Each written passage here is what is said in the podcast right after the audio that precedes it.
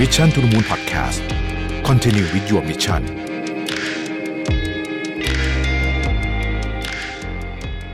สวัสดีครับยินดีต้อนรับเข้าสู่ Mission to the Moon Podcast นะครับคุณอยู่กับประวิธานุสาหะครับ วันนี้เนี่ยผมเอาบทความซึ่งตีพิมพ์ใน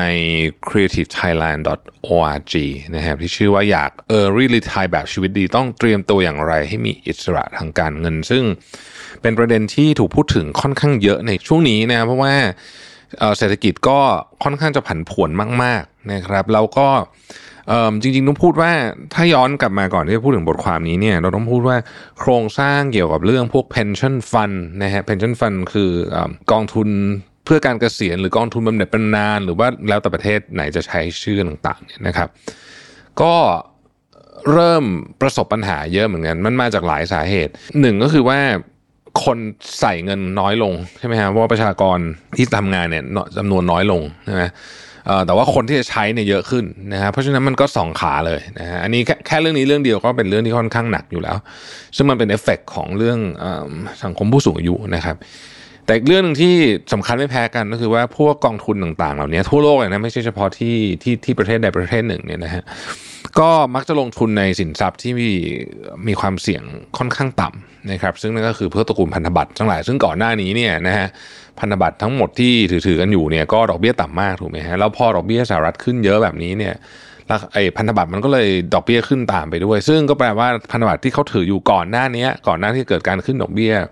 4-5%เมื่อปีที่ผ่านมาเนี่ยนะครับราคาของมันจะลดลงนะฮะมูลค่าของมันจะลดลง เพราะว่าพันธบัตรรุ่นใหม่ มีได้ผลตอบแทนมากกว่า เพราะฉะนั้นรุ่นเก่าก็ต้องราคาลดลง เพราะฉะนั้นก็จะมีเรื่องแบบนี้ครับเข้ามารวมถึงสินทรัพย์หลาย ๆ อย่างที่ที่ถืออยู่มันก็ผันผวนมาก ๆ นะฮะดังนั้นเนี่ยถ้าถ้ามองในแง่ของประเทศนะครับเราก็จะเห็นว่าอย่างฝรั่งเศสตอนนี้ที่มีเรื่องราวใหญ่โตประท้วงกันอยู่ ก็คือเรื่องที่ เขาจะเพิ่มวัยเกษียณจาก 62 เป็น 64 อะไรแบบนี้นะฮะแต่ถ้าเกิดว่าเรามองดูในระดับประเทศเนี่ยเราก็จะเห็นว่าอันนี้มันเป็นปัญหาที่รอวันจะเต็มจะระเบิดถ้าไม่ถ้าไม่ถูกแก้ไขนะฮะแต่ว่าถ้ามองในระดับปัจเจกเองเนี่ยก็มีปัญหาเหมือนกันนะครับคนที่ไม่ได้วางแผนเรื่องการเงินดีๆ ก็จะมีชีวิตหลังเกษียณที่ที่ไม่ค่อยดีสักเท่าไหร่นะครับต้องพูดอย่างนี้เลย แล้วก็ในสังคมที่คนอายุเยอะขึ้นด้วยเนี่ยนะฮะ แล้วก็ definition ของคำว่าเกษียณยังคล้าย ๆ เดิมในเชิงของอายุเนี่ยมันก็น่าสนใจว่าเราจะแก้ปัญหาโจทย์นี้ยังไงนะครับในบทความนี้เนี่ยคุณซามีดีนซึ่งเป็น principal consultant เอ่อ financial service นะครับของ TrueWorks นะฮะก็ เขามาพูดถึงมุมมองของโลกที่เปลี่ยนไปในยุคที่กำลังก้าวสู่สังคมสูงวัยนะครับ แล้วก็บทบาทของเทคโนโลยีนะครับต่อชีวิตของผู้ที่ใกล้เกษียณนะครับ หรือว่า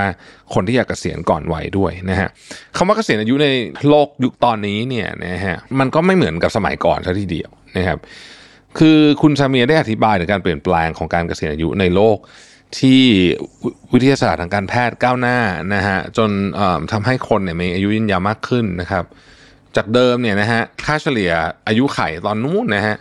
หกสิบปีเนาะสมัยก่อนนู้นเนี่ยนะฮะตอนนี้เป็นแปดสิบปีนะครับ แล้วก็จะเพิ่มขึ้นไปเรื่อยๆนะครับรวมไปถึงรูปแบบการจ้างงานแล้วก็การทำงานที่หลากหลายมากขึ้น ตั้งแต่การ work from home นะฮะหรือแบบบางคนก็ทำงานเสริมอะไรแบบนี้นะฮะซึ่งทั้งสองอย่างนี้นะครับเป็นสิ่งที่ทำให้นิยามและความหมายของการเกษียณอายุในปัจจุบันของแต่ละคนเนี่ยแตกต่างกันออกไปนะครับ เวลาเราพูดถึงการเกษียณอายุในในความหมายเดิมเนี่ยนะฮะมันคือการหยุดหยุดทำงานใช่ไหมแล้วก็มาใช้ชีวิตที่เหลืออยู่เนี่ยจากเหมือนกับเงินที่สร้างไว้ก่อนหน้านี้นะครับแต่ว่าปัจจุบันเนี่ยถ้าเราพูดถึงชีวิตหลังจากเราหยุดทำงานหยุดสร้างรายได้หมดทุกช่องทางอะมันไม่แบนเหมือนสมัยก่อน เพราะว่า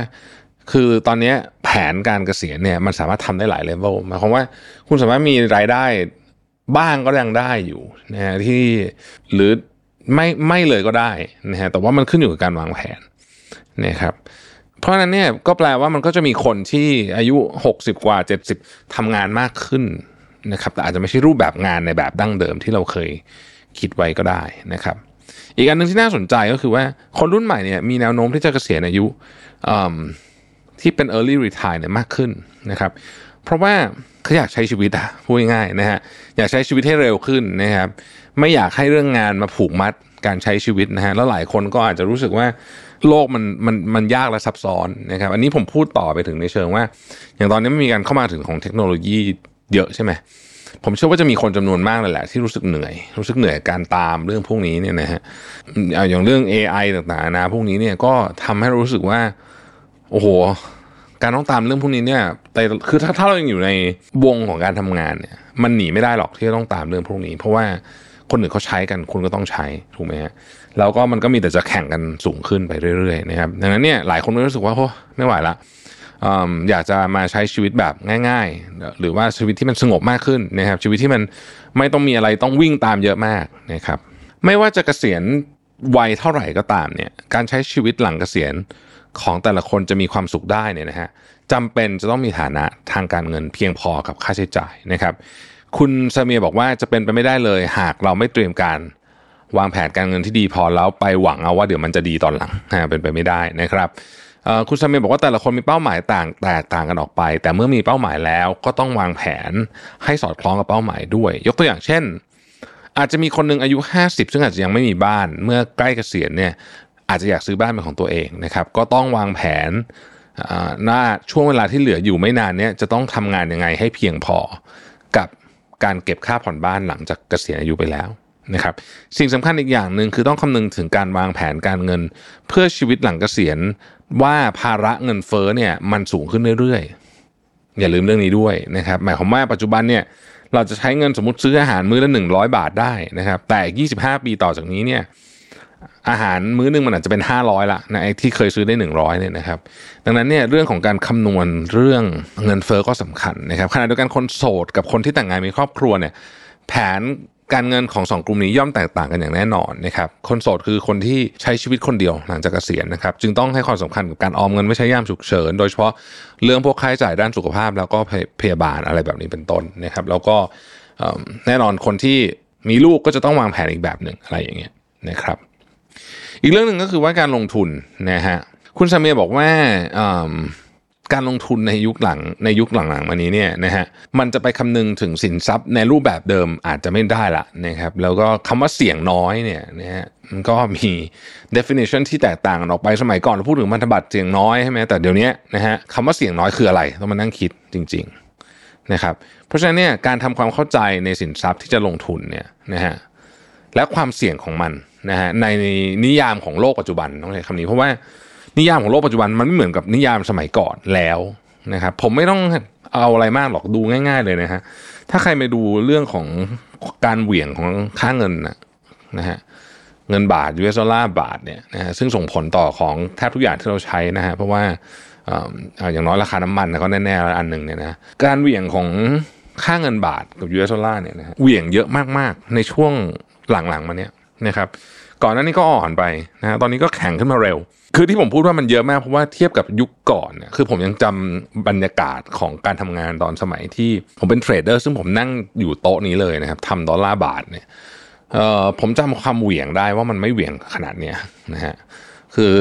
ทุกเช้าผมยังดูค่าเงินอยู่แล้วรู้สึกเฮ้ยโอ้โหเดี๋ยวนี้มันเหวี่ยงมากขึ้นจริงแปลว่า volatility หรือว่าความพันผวนมันสูง แล้วแปลว่าอะไรแปลว่าเราต้องคิดถึงสินทรัพย์แต่ละประเภท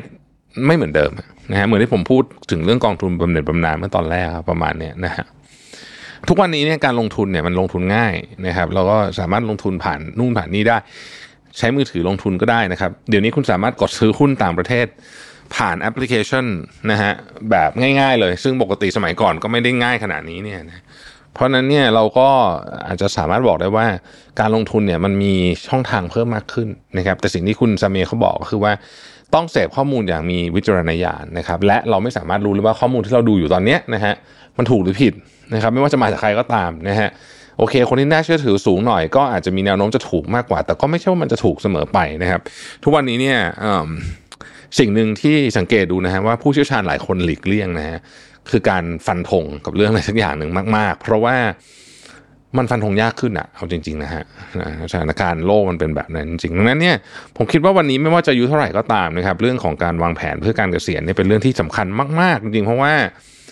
มันต้องใช้เวลานานอะกว่าแผนแล้วมันจะสำเร็จนะครับ ถ้ายิ่งทำช้ายิ่งตัวเรื่องน้อยลงความยากเพิ่มขึ้นนะครับซึ่งเราคงไม่อยากตกอยู่ในสถานการณ์แบบนั้นนะฮะ ขอบคุณที่ติดตาม Mission to the Moon นะครับเราพบกันใหม่พรุ่งนี้ สวัสดีครับ Mission to the Moon Podcast Continue with your mission